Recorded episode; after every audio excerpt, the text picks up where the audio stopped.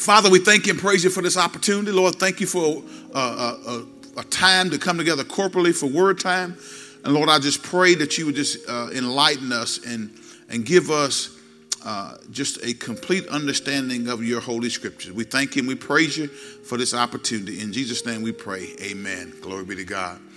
Okay, um, we're going to hit a little subject tonight. And then on next week, we're going to, uh, on Sunday, I'm going to begin a series uh, entitled, Do You Really Care? Do You Really Care? And we're going to delve into what it means as a believer uh, to, to process and understand uh, what it means to care for other people.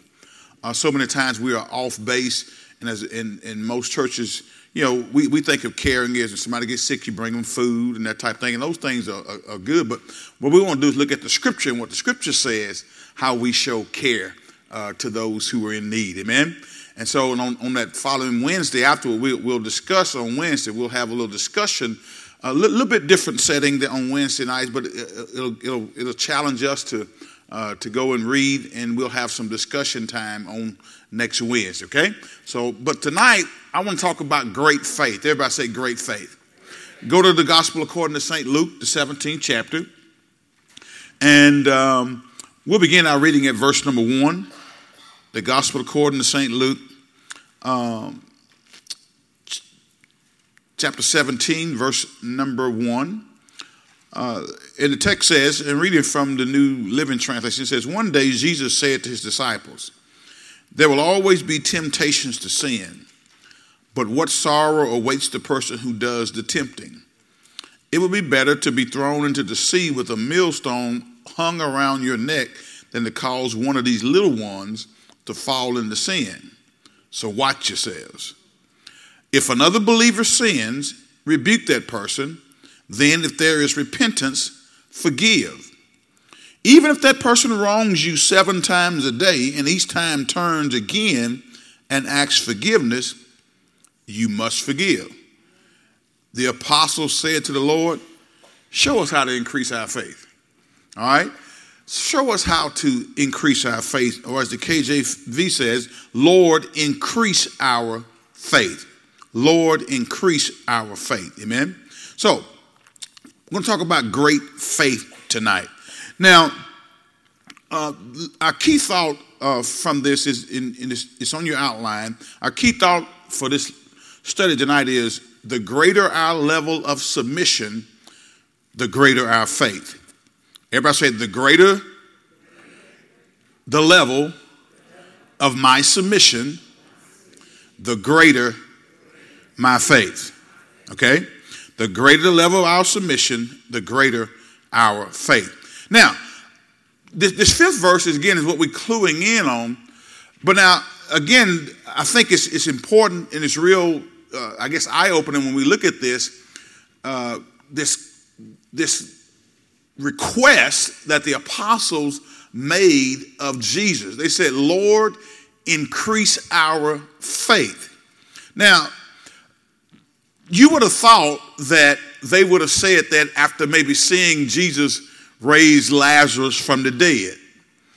You thought that they would have asked that question, Lord, increase our faith when they saw Jesus heal somebody, when they saw him, uh, you know, open blinded eyes or uh, unstopped deaf ears they would have said, Lord, increase our faith.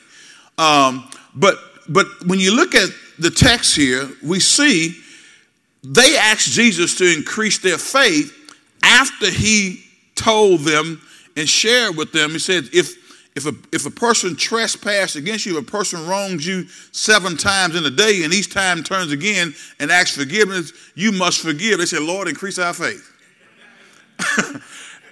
I mean, you, when, when, you really think about it, I, I would have thought that when he fed, you know, when he when he did the miracles, uh, when he when when they when the, the boy who had the demons were brought to him and and and they couldn't cast them out, they would have said it then, Lord, increase our faith. But they said it when Jesus told them, if somebody comes to you seven times in a day and asks you to forgive them, you forgive them.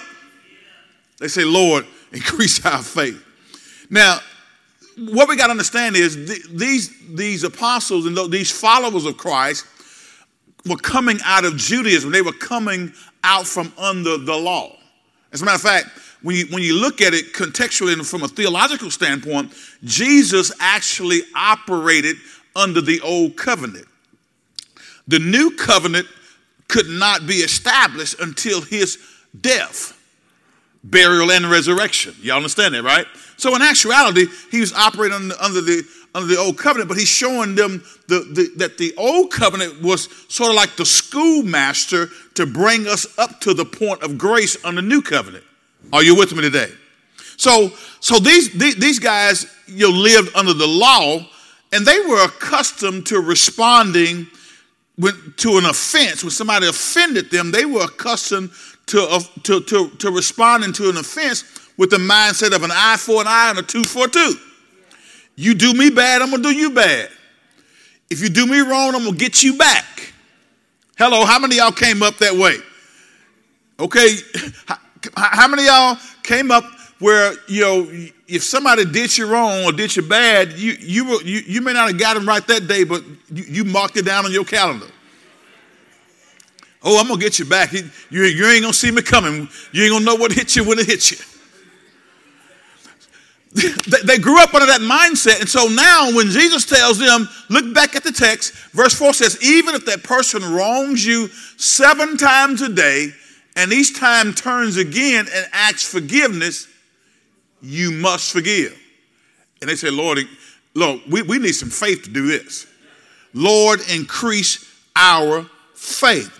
Now, uh, one of the things I, th- I think is important for us to, to look at the principles in, in, that, that, that are parlayed in this particular passage here and some things that, that, that, I want you to understand. Three, three major points that you have on your outline here.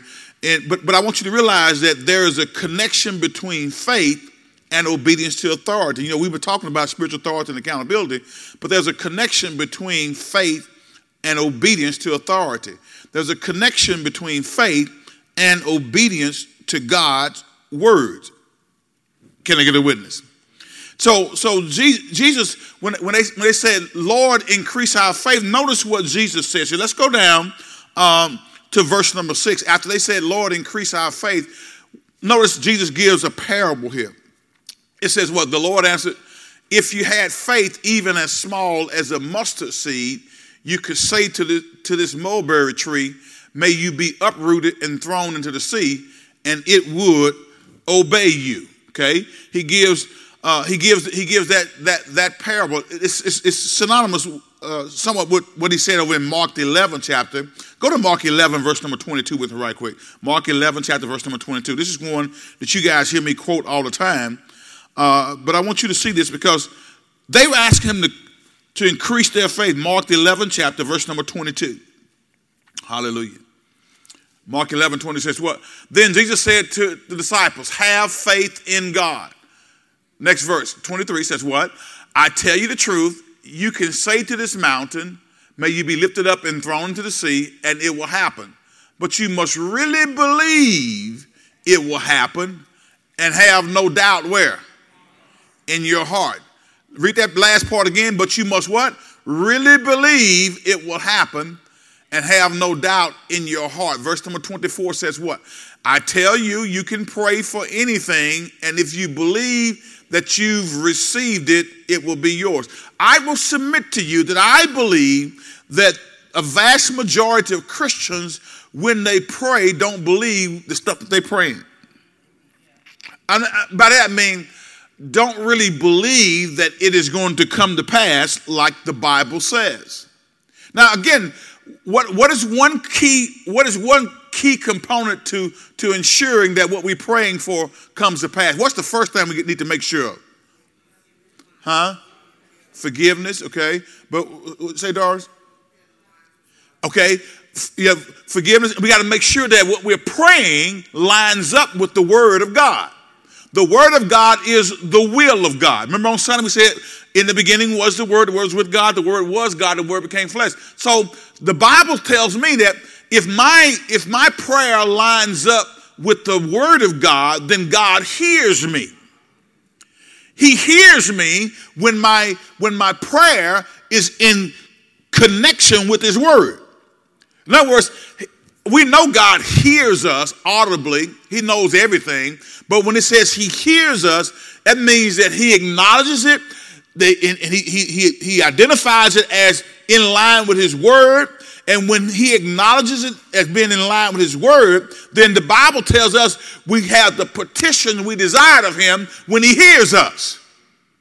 All right? So I want to make sure that when I'm praying about anything, that first of all, I search the scripture to make sure that what I'm praying is in direct concert with the word of God, right?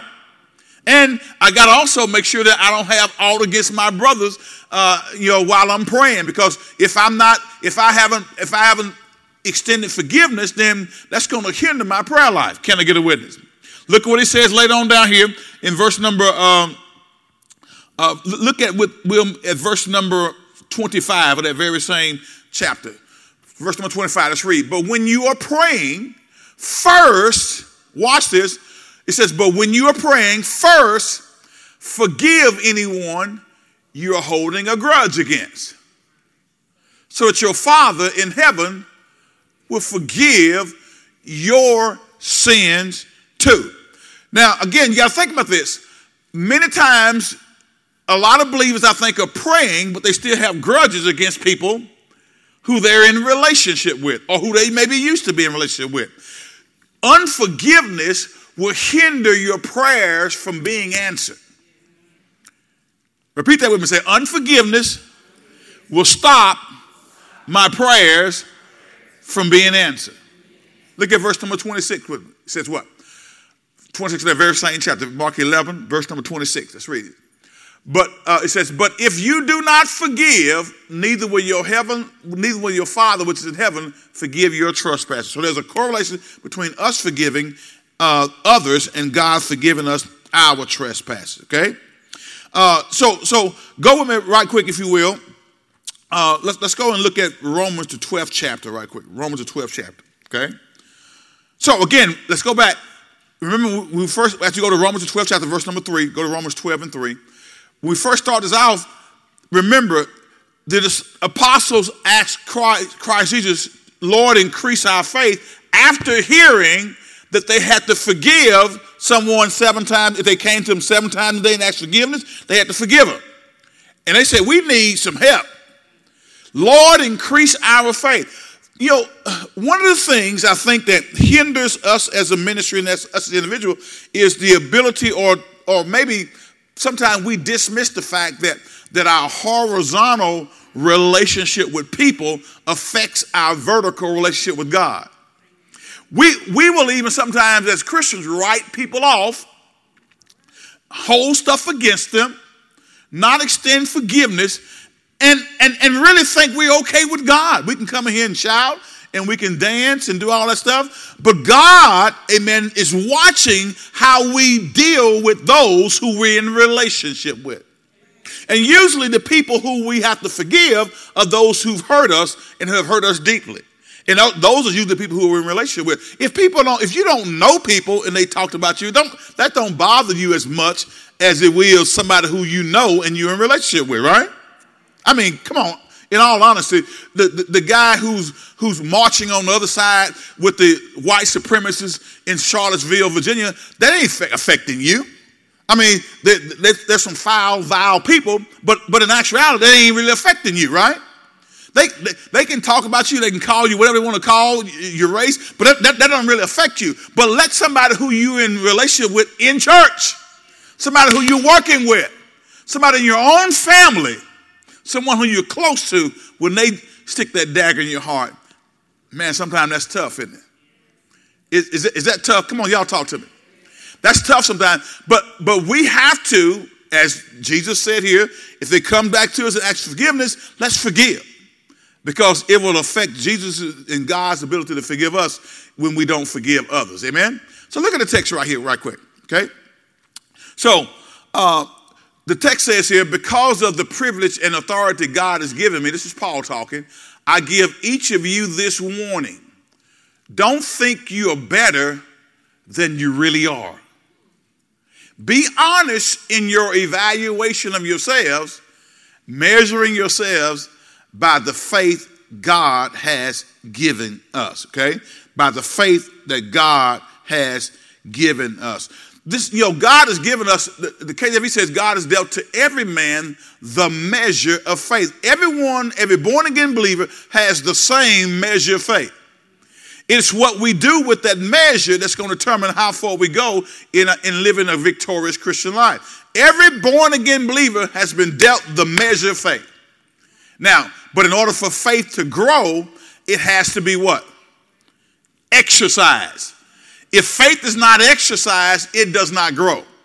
And the exercising of our faith has everything to do with us being obedient. Amen. It has everything to be, do with us being obedient to what the Word of God says. Now, look, look with me. I said. The first thing is there's a direct connection between faith and obedience to authority. Let's go to Matthew, the eighth chapter.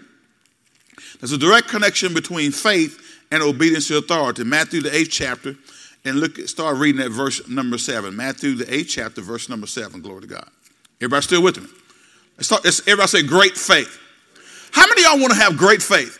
How many y'all want to have that kind of faith that, that you believe God for, for, for anything?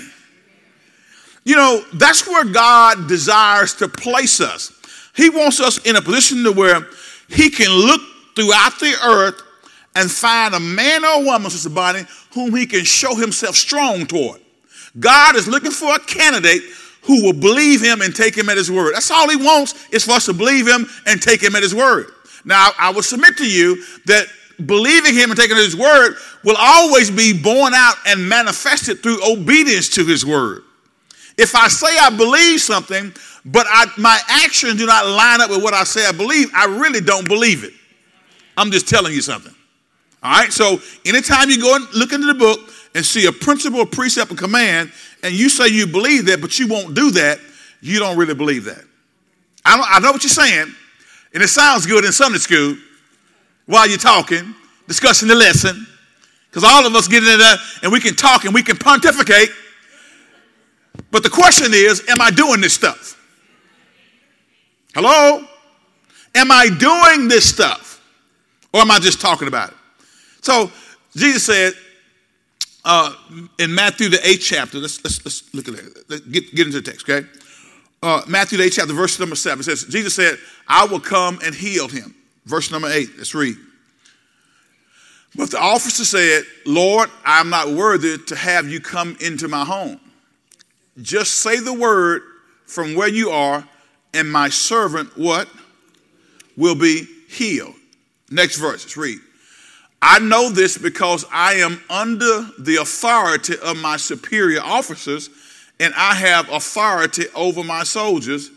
I only need to say go, and they go, or come, and they come. And if I say to my slaves, do this, what they do it. Next verse, let's read. When Jesus heard this, he was amazed. Turning to those who were following him, he said, I tell you the truth, I haven't seen faith like this in all Israel. Now, let's, let's keep moving. Verse 11. And I tell you this that many Gentiles will come from all over the world, from east and west, and sit down with Abraham, Isaac, and Jacob at the feast in the kingdom of heaven. Verse 12. But many Israelites, those for whom the kingdom was prepared, will be thrown into outer darkness, where there will be weeping and gnashing of teeth. Verse 13, close out. Then Jesus said to the Roman officer, Go back home because you believe it has happened. And the young servant was healed that same hour. Now let's let's let's unpack this just for a minute and see if we can get some things that can I think can help us in our walk. So the first thing we talk about, we talk about great faith. There's a, we got to realize there's a direct connection between faith and obedience to authority. We see in this passage that Jesus was willing and ready to go to the man's home, but the soldier felt unworthy and begged him not, not to go. He asked Jesus to give the command from where he stood and his servant would be healed. Now, this guy, this guy has, again, understand this. Uh, look, look at your next bullet point. There were 6,000 soldiers in, in a Roman legion. Within the legion, there were 60 centurions who reported to the legion commander. And each centurion had 100 soldiers under his command. This Roman officer, whom Jesus was interfacing with, he communicated to Jesus that he had the respect and submission of his soldiers because he was submitted to his commander. Therefore, he had the backing of the authority of the commander, who in turn had the backing of the authority of Rome. Now, watch this. Can we, can we bring it, break it to, bring it to modern day term? You know, some of y'all have served in the military, you understand order and rank. And, and if you worked in a place of employment, you understand order and rank, correct? Let's say, uh, okay, Doris, I'm going to use you. I, I, pick on you quite a bit, but let, let, me, let me pick on you for a second. Now, you, you were a principal, correct? And as a principal of your school, you had teachers up under you, correct? But but you also you had teachers up under you, teachers, custodians, you know, whoever else that worked at that school. But you also were under authority, right? You had someone who you report to, ultimately uh, to the superintendent who hired, you know, all of the people up under, and then the superintendent was was responsible to the school board. All right. Now all those people understood authority, but now if whenever you made a decision at your school concerning an employee, then you had the authority to do that. And, and, and when you said it, it happened because they were under your authority. But you also were under authority, okay? Because ultimately the superintendent was over you. So this soldier is basically saying this. He says, Jesus, I understand because I'm a man under authority. I'm submitted to authority, but also walk in authority. He says, when I say go, soldiers go. When I say come, soldiers come. He understood authority. And so what he's saying is, because I understand authority and because I know you are walking in kingdom authority, if you just say a word, just like I say a word, if you say heal, he get healed. Because I understand authority. Because when I say it, it happens. Dudes move. Right now, uh, you know, whoever's commanding whatever forces that we have, if that general says, let's go, we got to go in and attack, then those soldiers go in what? And attack on the word of their commander in chief. Are y'all listening to me? So, so, so, so the centurion said, he understood it. He says, he says, all, Jesus, don't even come to my house. I ain't even worthy for you to come to my house. If you just say the word, now, notice Jesus says, I hadn't found this kind of faith in all of Israel. The, the, the, the chosen nation has not distributed, has, has not exhibited this kind of faith like this Gentile did. He just said, speak a word. And see, when God speaks a word, guys, if we uh, if we understand and respect the word of God, we, we, we know that God, that's the way God does things. He's a creator, right? In the beginning, the God said, What? Let there be light. And he just spoke a word and then light came because the word came from the one in authority. This centurion understood authority.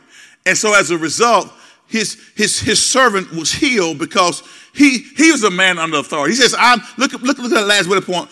In simpler terms, he said, I am under authority, therefore I have authority. So all I have to do is speak a word and those under me respond immediately to my orders. So, so sickness is, is up under Jesus' feet. See, by his stripes we've been healed. So we speak a word, we can get healed through the word of God. Amen? So take there's a direct connection between faith and obedience to authority. Okay, y'all got that? There's a direct connection between faith and obedience to authority. Jesus was, again, he was willing and ready to go, but the man exhibited his faith by saying, All you got to do is say a word. And guys, in our own life, we got to get to the point where we, we believe God's word so much that all we got to do is find the word, quote what the word of God says, and believe that, and watch God move in our life. I want to I want to exhibit. I want God to. I, I want God to be able to to use me to walk and do great things because of my belief in His ability to work through me.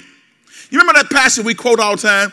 That now under him, what is it? Is it Ephesians 3 and 20? Can we, can we go there right quick? Let's go to Ephesians 3 and 20 from the KJV. Watch, watch it. Ephesians 3 and 20. I think it's where we, we quote all the time. I don't want to mess it up. Ephesians 3 and 20. Talking about great faith. Does any of y'all still remember? That's one I remember verse. Ephesians 3, verse number 20. It says, What? Now unto him that is, a, can we back up? Back up to verse 14. Let's, let's get some context. Verse 14. Go, go to verse 14. For this cause, Paul says, I bow my knees unto the Father of our Lord Jesus Christ, of whom the whole family in heaven and earth is named. Let's read on.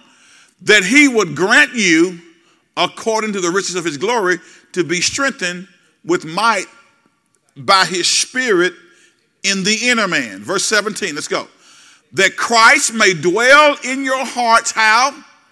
By faith, that you, being rooted and grounded in love. How many of you are rooted and grounded in love?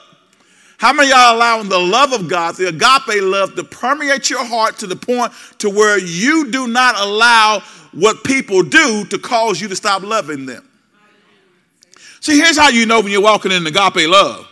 When you can love folks who do crazy stuff when what people do, maybe to you or say about you, does not cause you to stop loving them. Are y'all listening to me? Okay? He says that Christ may dwell in your hearts by faith, that you being rooted and grounded in love. We need a church body that's rooted and grounded in love, where people are operating in love. Amen? I mean, loving people with the love of God. Look at the next verse. It says, may, may be able to comprehend with all saints what is the breadth and length and depth and height, uh, and to know, watch this, and to know the love of Christ, which passes knowledge, that you might be filled with all the what? Fullness of God. Now, now read the next verse. It says what? Now unto him that is what? That is able to do exceeding abundantly above all that we ask or think according to what? To the power that does what? Now, now read again. Says, Now unto him that is able to do exceeding abundantly above all that we can ask or think. In other words, it exceed what God can do in us when we re, when we yield ourselves to His power goes beyond what we can even imagine or even think. Many, many believers, I, I, I, I'm convinced, are actually living beneath their privileges, or actually in a position where they're not allowing God to do in them what He wants to do in them or do in us. I believe all of us at some point in time uh, find ourselves not really believing that God can use us to do what God wants to do. We look at Elijah, we look at Moses, we look at Joshua, we look at all those guys, we look at the Apostle Paul, and we think they had something more special than what we have. They did not. They were men of like passion, like we are, except that they walked in faith. Amen? And so, if we are willing to, to have uh, great faith, if we're willing to, be, to obey the word of God as it's presented to us, then we can, we can be a candidate for God to do exceeding abundant above all that we ask or think according to what? the power that works in us, not according to our strength, not according to our financial bank account, not according to how smart we are, but it's according to what? The power, His power that does what? That works in us. That was what Jesus was communicating in his parable of, of, of how to have great faith. The authority in which we walk is directly proportional to our submission to authority.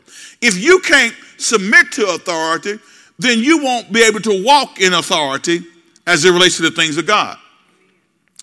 There, are many people in the church who, who don't understand this, and as a result, uh, they, they fail to, to accomplish uh, a, even a third of what they could accomplish if they would learn how to submit to authority and be obedient.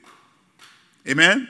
I, I'm convinced that, that we leave, by the time our lives are over on this earth, most Christians leave, leave miracles on the table. We leave breakthroughs on the table. We leave all kinds of things on the table because we hadn't learned that, that submission to authority enables us to walk in authority. Submission to authority enables us to walk in authority. So the first thing is there's a direct connection between faith and obedience to authority. Your faith will not grow and develop if you don't learn how to submit to authority. The authority of God's word, the authority of the structure that God has placed in the earth realm through the avenue of this institution of the church. When we don't understand that, our faith is hindered. Okay? So that's the first thing. Second thing, faith increases only when we complete what we're commanded to do. Everybody read it, say, say faith increases only when we complete what we are commanded to do. All right? What we're commanded to do. Look, look, go, let's go to Romans, the fourth chapter, verse number 11. Because God will give us something to do, and He'll, he'll, he'll prick us in our spirit and, and through the Word of God, and, and we'll, we'll do like Saul, we'll partially obey. We'll do some of it. Come on, we'll do some of it. We'll, we'll do a portion of it, and then have the to feel good about ourselves because we did a portion of it. I mean, yo, come on. And we'll build our own stuff up, and, and, and we didn't do the whole command. And God, God is waiting on, He's looking for a people who will trust Him totally and completely and do exactly what He says. Look at this. Watch this. Watch this. Romans, the fourth chapter. He says what? Circumcision was a sign that Abraham already had faith and that God had already accepted him and declared him to be righteous, even before he was circumcised. Okay? So Abraham was declared righteous even before he was circumcised. Circumcision was a sign of the covenant, but, but God circumcising is a sign of the covenant. But the Bible says Abraham believed God and it was accounted unto him for righteousness. That's what the KJV says. Okay? So even before he was circumcised, he was, he was declared righteous by God. So Abraham is the spiritual father of those who have faith but have not been circumcised. All right, now remember, when Paul is writing here to the saints at Rome, what he's doing is he's trying to make sure that, that, that he marries or he merges together uh, the old uh, covenant system of Judaism with the new covenant system of grace. Are y'all following me? Because there were some who were still trying to hang on to the old, huh? At, at, to the detriment of processing and walking in the new. So in Romans, I tell everybody, Romans is one of the books that if you're going to be really doctrinally sound, you as a born again believer need to study and understand the book of Romans. All right? He says that circumcision was a, was a sign that Abraham already had faith and that God had already accepted him and declared him to be righteous, even before he was circumcised. So Abraham is the spiritual father of those who have faith but have not been circumcised. They are counted as righteous because of what? Their faith. You're not counted as righteous because you were a natural born Jew, is what he's telling them. You're counted righteous because here's what was happening. Those, those natural, natural born Israelites who were, joined, who were born to the Jewish nation thought that they had special privileges because they, they were in the family that God chose to bring the Savior into the earth realm through. So they, in, in a way, they some many of not all of them, but many of them had sort of a little spiritual pride thing going on. We God's chosen people. Y'all Gentiles, y'all ain't got what you have. As a matter of fact, there's, there's a passage that talks about this, uh, uh, even in Corinthians, where it talks about the fact that uh, that, that the, some of the Jews, and this is the book of Acts, it's in the book of Acts. In the book, some of the Jews didn't believe the Gentiles had the same experience they had until they heard them speaking other tongues. They didn't think they had the same Pentecostal experience they had on the day of Pentecost until they heard them speaking other tongues. Because they thought, as Jews, we're a little bit better than you guys are. Because after all, God chose our nation to bring the Savior to the earth realm. Are y'all see? Sometimes people can think they're better than you are, and I trust and believe that nobody here thinks you think you are better than anybody else.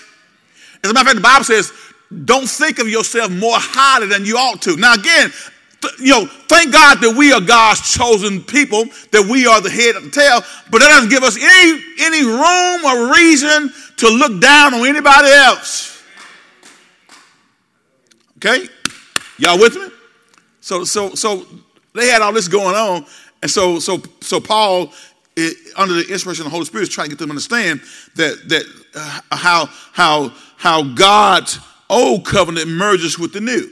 He says and, and since they thought, since, since they, they declared Abraham the, the father of their faith, what he does is he goes back to Abraham, whom they are familiar with and who they trust and they believed in. And he, what he tells them is, Your father Abraham wasn't, wasn't declared righteous because of the circumcision. He was declared righteous before he was ever circumcised. He was declared righteous because he believed God, not because of the circumcision. Just like when we do baptism. Baptism doesn't save you, but it's the first commandment of obedience, what? After you get saved. All right? Everybody say great faith. Look at verse number 12 right quick. Let's, let's read it. It says what? And Abraham is also the spiritual father of those who have been circumcised. Back up to verse 11.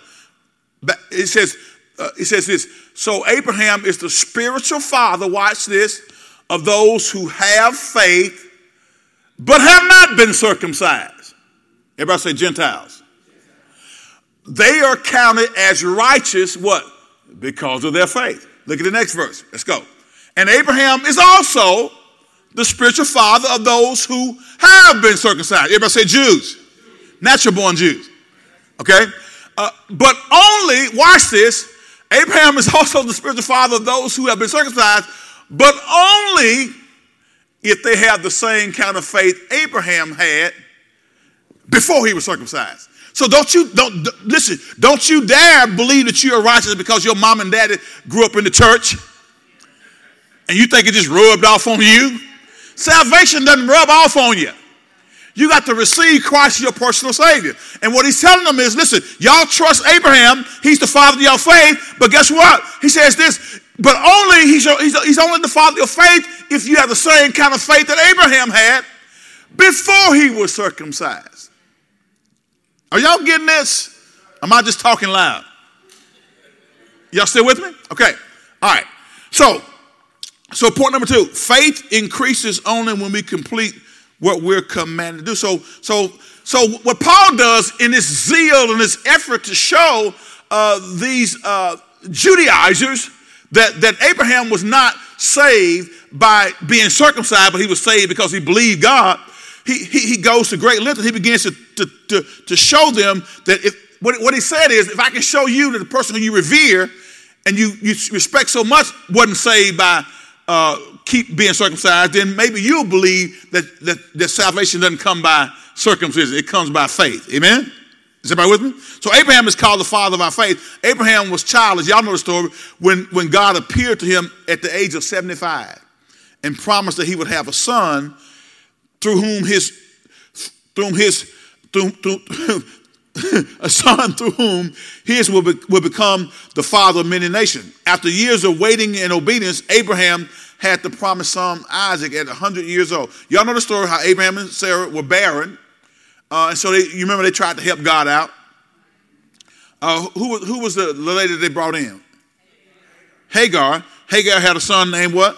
Ishmael, okay? And so that, Hagar and Ishmael was Abraham and Isaac and Abraham and Sarah's attempt to fix it up instead of letting God fix it. How many y'all ever tried to fix it yourself?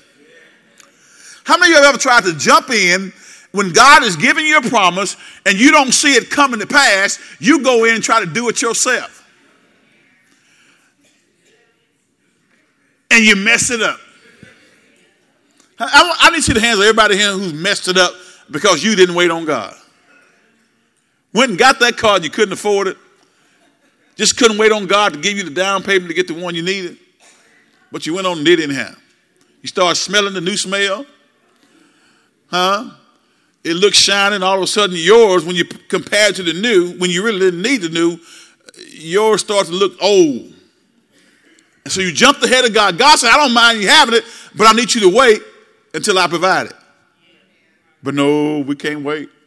Got to have that car. Got to have those clothes. Got to have this. Got to have that. Got to have that. And then all of a sudden, when we get it, we're under a burden because we wouldn't wait on God. All right, we guys, we got to learn how to wait. So, so again, y'all know the story. Go to Genesis 22 right quick. Genesis 22. Look at verse 3. Come on, let's go. Got to move. Gosh, So they waited, they waited, they waited, they waited.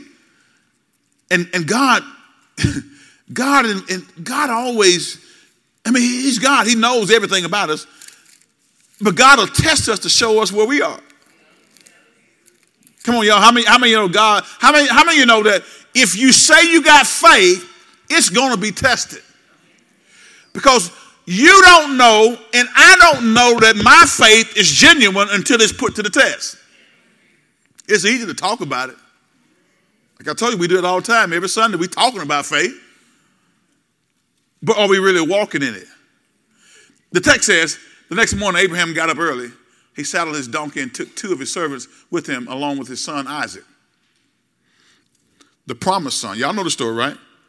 Then he chopped wood for a fire for a burnt offering and set out for the place God had told him about. Let's read on. On the third day of their journey, Abraham looked up and saw the place in the distance. Come on.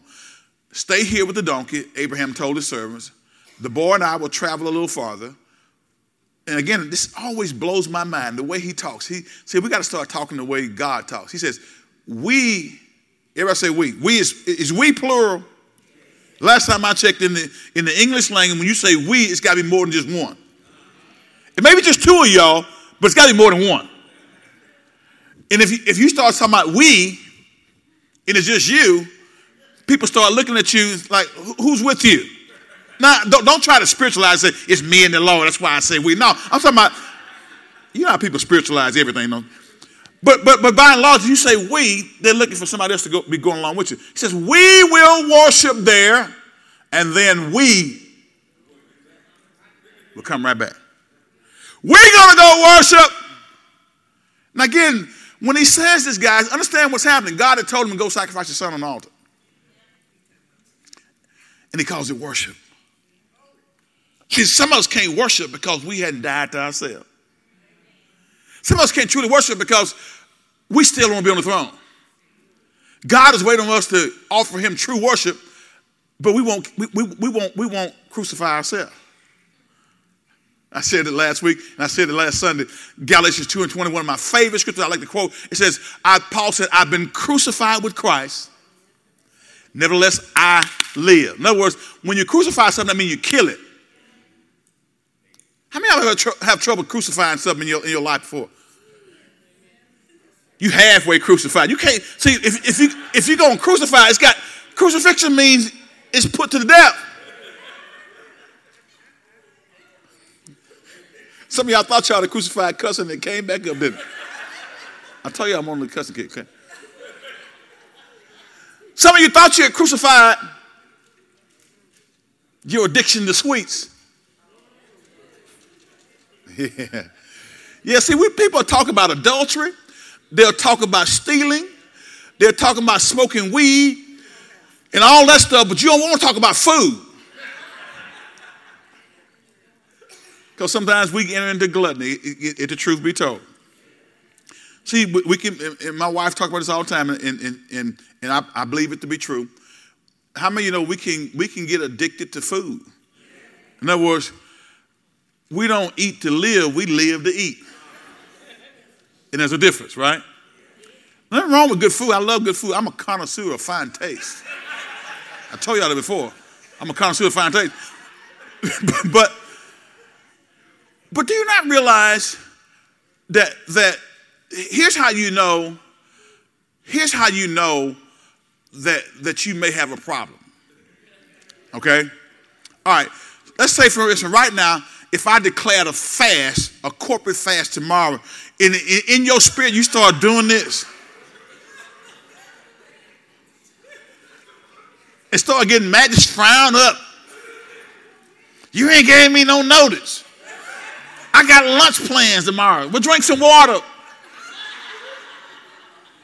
Your flesh will rebel. Come on now. Your flesh will rebel when your, when your, when your wife said, honey, I feel the Spirit of the Lord telling us we need to go on a three day fast. And you be ready to fight. Everybody say you got a problem? Some of y'all didn't say it, said you got a problem. but we don't talk, you know, there's a lot of things that we can we can we can get indulged and trapped in that you know that we don't think all that much about, but it has us hindered. It has us bound. Okay? So watch this. Stay with the donkey. Let's move on. So you got to crucify some things. Everybody say, kill it. Stay here with the donkey. Abraham told the servants, The boy and I will travel a little farther. We will worship there, and then we will come right back. Verse 6, come on, let's move. He says, So Abraham placed the wood for the burnt offering on Isaac's shoulders. Y'all know the story, right? While he himself carried the fire and the knife. As the two of them walked on together, the text says, Isaac turned to Abraham and said, Father? That's a very, very, you know, I think a very reasonable question, wouldn't you? He says, Father? Yes, my son.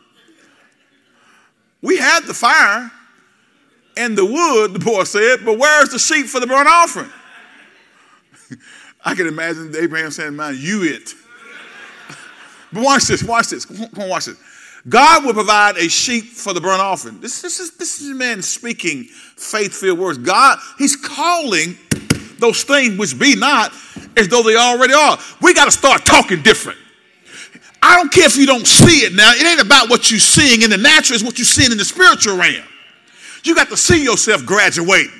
You got to see yourself losing 40 pounds. You got to see yourself, amen, getting that new job. You got to see yourself, amen, moving higher. You got to see yourself getting that promotion and begin to speak those things, call them. That's what God does with us. He, he, he, he calls us stuff that we, ain't, we don't even bit more even look like. Huh? He, he, he calls us stuff, he, he calls us stuff that we don't even look like. He tells us when we are, he, he says we are more than conquerors through Christ Jesus who loves us.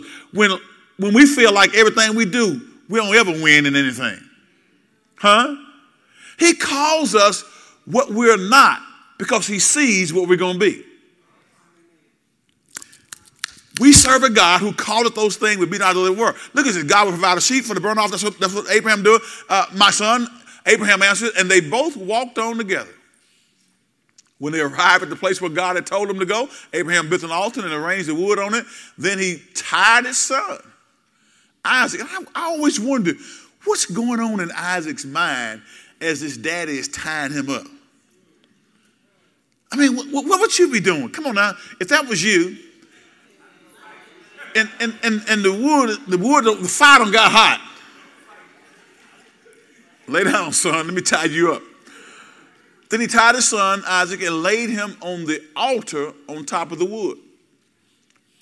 And Abraham picked the knife to kill his son as a sacrifice. At that moment, the angel of the Lord called to him from heaven, Abraham, Abraham, yes. Abraham replied, Here I am. Don't lay a hand on the boy. The angel said, Do not hurt him in any way, for now I know that you truly fear God. You have not withheld from me your even your son, your only son. How many of y'all are still holding on to stuff that you hadn't turned over to God? How many still hold on to problems that are vexing you because you hadn't turned over to God? The Bible says, cast all of your cares upon him, for he cares for you, but you still, you insist on holding on to it. You're going to worry about it. You're going to pout about it. You keep holding on to it. But God has said, I'm waiting on you to cast it. What's in your life that you hadn't turned over to God? Okay? So, so y'all know the story how it was God provided the ram. But the thing I want you to understand is in, in this third bullet point, Abraham obeyed to completion. We got to we got to obey all the way. Everybody say all the way. I got news for you. You can't halfway tithe. 5% is not the tithe. So stop marking on your envelope if it's not 10%. You ain't fooling, you sure not fooling God. Now you may fool us because nobody goes and checks your W 2 to see how much you made and what you brought in. Uh, but that, it's, it's just an honor system. But what, what I'm telling you is you can't halfway be obedient, whether it's tithing, whether it's loving your neighbor. Some, some of us want to love some neighbors and not the others. Come on now. Some folks are a little more easy to love. Can we be honest? There are some people who are a little bit more easy to love. You, you, you enjoy being around, but there's some you can't stand. Come on now. Can we be honest? And you got to say, Lord, help me in my unbelief. Because I know, I just, you know, I just, you know, he hard to deal with. Don't y'all look at me like that. How many y'all know some people who are hard to deal with? And it takes the love of God on the inside of you to empower you to face that individual and love them through all their silliness. Am I right about it? But guess what? That's what God wants us to do. See, we can't make an excuse. What somebody else does should never be an excuse for us not doing what we know the Word of God says. Even in our own homes, I, I don't. You know, I, am so tired of people telling me about what everybody else is doing. All I want to know is, okay, yeah, they may be doing their thing, but are you doing what God told you to do? Are you are, are you walking in line with God's word for your life? Because if you wait on them before you become obedient, you may not ever be obedient. And God, guess what? When you get to the bema judgment seat of Christ, He's not going to stand there and say, "Well, you know, I understood, Brittany. I understood, Brittany. I understood. I understand you had to deal with, with, with such and such that person. So I'm going to excuse you for not obeying my word because I understand they were very difficult to deal with. No, no, no, no, no. God's going to hold us accountable for what we know. Amen. So, so third thing, third and final point. Um, if we're going to have great faith, we got to have an attitude of true humility. An attitude of true humility is of the utmost importance if we're going to if we're to uh, have um, great faith. An attitude of true humility is of the utmost importance. Let's go to 1 Timothy 3 right quick. Come on. 1 Timothy 3 and 10. Glory to God. 1 Timothy 3 and 10. An attitude of humility. Do you realize how many arrogant, boastful people that are walking around in the church? Jesus had a spirit of humility. Now, he had power and authority in his hand, yet he walked in meekness power and strength under control. That was Jesus. He could have called 10,000 angels and wiped the whole world out, but he chose not to because he loved us. Amen? So the text says this. Watch this. First, First Timothy 3, Paul writing to Timothy. He says, before they are appointed as deacons, diaconus, uh, which means a servant, a servant leader, he says, let them be closely examined if they pass the test, then let them serve as deacons. In the same way, their wives must be respected and must not slander others. They must exercise self control and be faithful in everything they do. A deacon must be faithful to his wife and he must manage his children and household well. Those who do well, now watch this, this is the part I want to get to. Those who do well as deacons or servant leaders, diaconus, will be rewarded how? With respect from others and will have increased confidence in their faith in Christ Jesus. So what he says, he says two things of promise to the servants, diaconus, those servant leaders in this passage who serve well.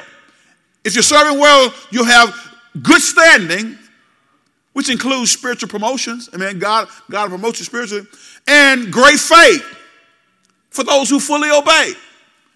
See, we got to realize that God, amen, honors us when we are obedient to his word. So, three things. Let's, back up and as that, as us to a close. Three, three things.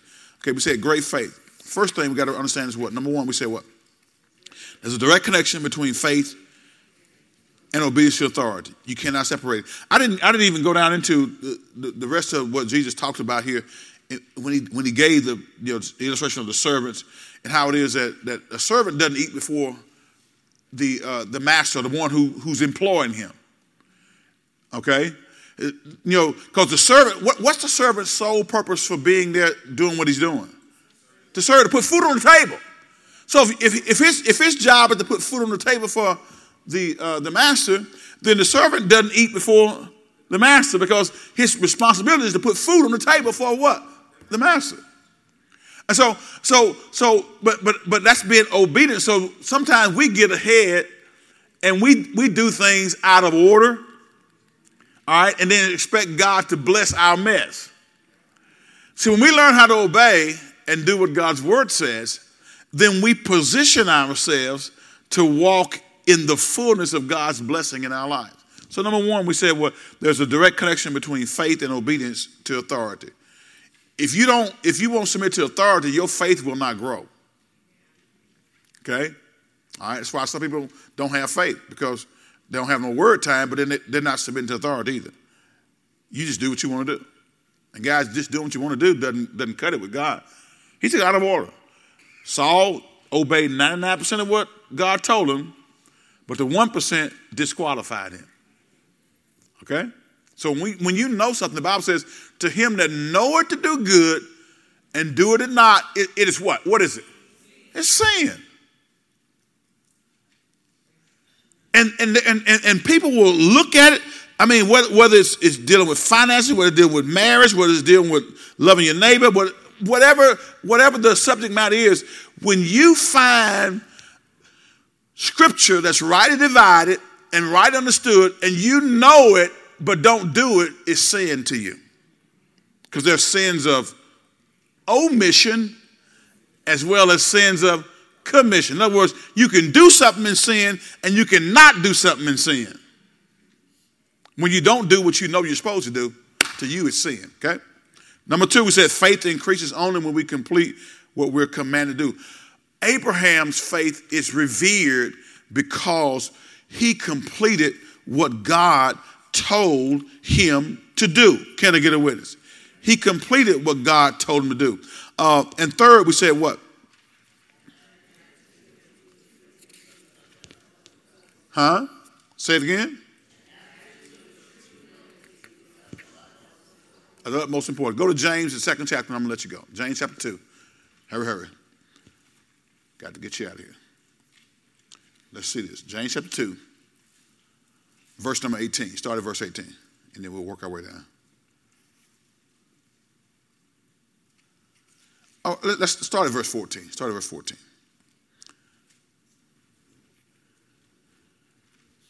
Text says what? What good is it, dear brothers and sisters? What good is it, dear brothers and sisters, if you say you have faith? Come on now, watch this. If you say you have faith, but don't show it by your actions, can that kind of faith save anyone? Suppose you see a brother or sister who has no food or clothing, and you say goodbye and have a good day, stay warm, eat well, but then you don't give that person any food or clothing. What good does that do? So you see, faith by itself isn't enough. Unless, everybody say unless, unless it produces good deeds, it's dead and useless. My faith and your faith should produce something. If my faith and your faith is not producing anything, what good is it? That's what he says. It's dead and useless. Look at the next verse. Read. Now, someone may argue, and some will, some people have faith, others have good deeds. But I say, how can you show me your faith if you don't have good deeds? I will show you my faith by my good deeds. Verse 19, let's read. You say you have faith, for you believe that there is one God. Good for you. Watch this. Even the demons believe this. And they tremble in terror. You know, just when people say, Well, I believe in God, so what? My question is, have you accepted his son as your personal savior? Is he being the Lord of your life? Because the demons believe and tremble, they know God is real. Those demons, when Jesus faced them, say, Jesus, why you come here to torment us for a time? Let us run to that pig over there. They knew who Jesus was. Demons know that. So, because somebody say, I believe in God, don't mean that they saved. All right, watch this. Look at the next verse, 20. How foolish. Can't you see that faith without good deeds or works is useless? If my faith doesn't drive me to produce something that's tangible, then my faith is not really real faith. If my faith can't move me to be obedient to what God says to me about my finances, I don't really have faith. If my faith can't move me to love people who are unlovable like the Bible tells me to, then my faith doesn't really have any any any any stamina to it. It's, it's, it's not real. It's, it's weak. It's, it's, it's fake. It's janky. That, that's, that's an old word, Leroy, janky. that's, that's, that's how we used to say it in the country, janky. Okay? Anybody know what janky means? This is it's messed up. You know, it, it ain't no good. Okay. How foolish. Can't you see that faith without good deeds is useless? 20, let's go down to verse 24. It says, Don't you remember that our ancestor Abraham was shown to be right with God by his actions when he offered his son Isaac on the altar? Look at the next verse. It says, You see, his faith and his actions did what? They worked together. His actions made his faith complete. Your faith ain't complete if there's not a corresponding action attached to what you say you got faith in. Or what I say I have faith in. Look at it, 23 and 24. Watch this, okay? And so it happened just as the scriptures say. Abraham what? He, he what did he do? He believed God, and God counted him as righteous because of his faith. He was even called, well, I like this. He was even called the friend of God. Man, I want to be called a friend of God. See, when God, when you're a friend of God, you, that means you walking with him. He was called the friend of God. Look at, look at this, 24, let's read. So you see, we are shown to be right with God by what we do and not by faith alone. That seems a little contradicting, but it's not. What he's saying is, is that your faith, if it's genuine, if it's true, will, will manifest itself and express itself in what you actually do, not just what you say. Amen? All right, so great faith. Those apostles asked Jesus, Lord, increase our faith, because he said, hey, you got to forgive folks. And they, that blew their mind. Amen. You got to forgive. They come to you seven times a day, you forgive them seven times. They said, Lord, we, we, we need our faith, faith increase. So, guys, we can't please God without faith. And I want every last one of us in here to walk in great faith. Because when you're walking in great faith, that means this church is going to be walking in great faith. That means that we're going to be able to do some things that are exceedingly abundant above all we can even ask or think. I believe God has already done some things at a higher level than what we, we probably would have even imagined 20 years ago. Huh? And I believe that God wants to do some greater things here in Benton, Louisiana. God, God, God will take the foolish things of this world to confound the wise. God will take a church in a smaller rural community and impact the world 10 times greater than a church that has 10,000 members when that church that's in that smaller rural community would trust him and put him first and not depend on money not depend on whatever. We depend on God. Amen? So look at neighbor say, neighbor, let's walk in great faith. Give the Lord a hand of praise. God bless you.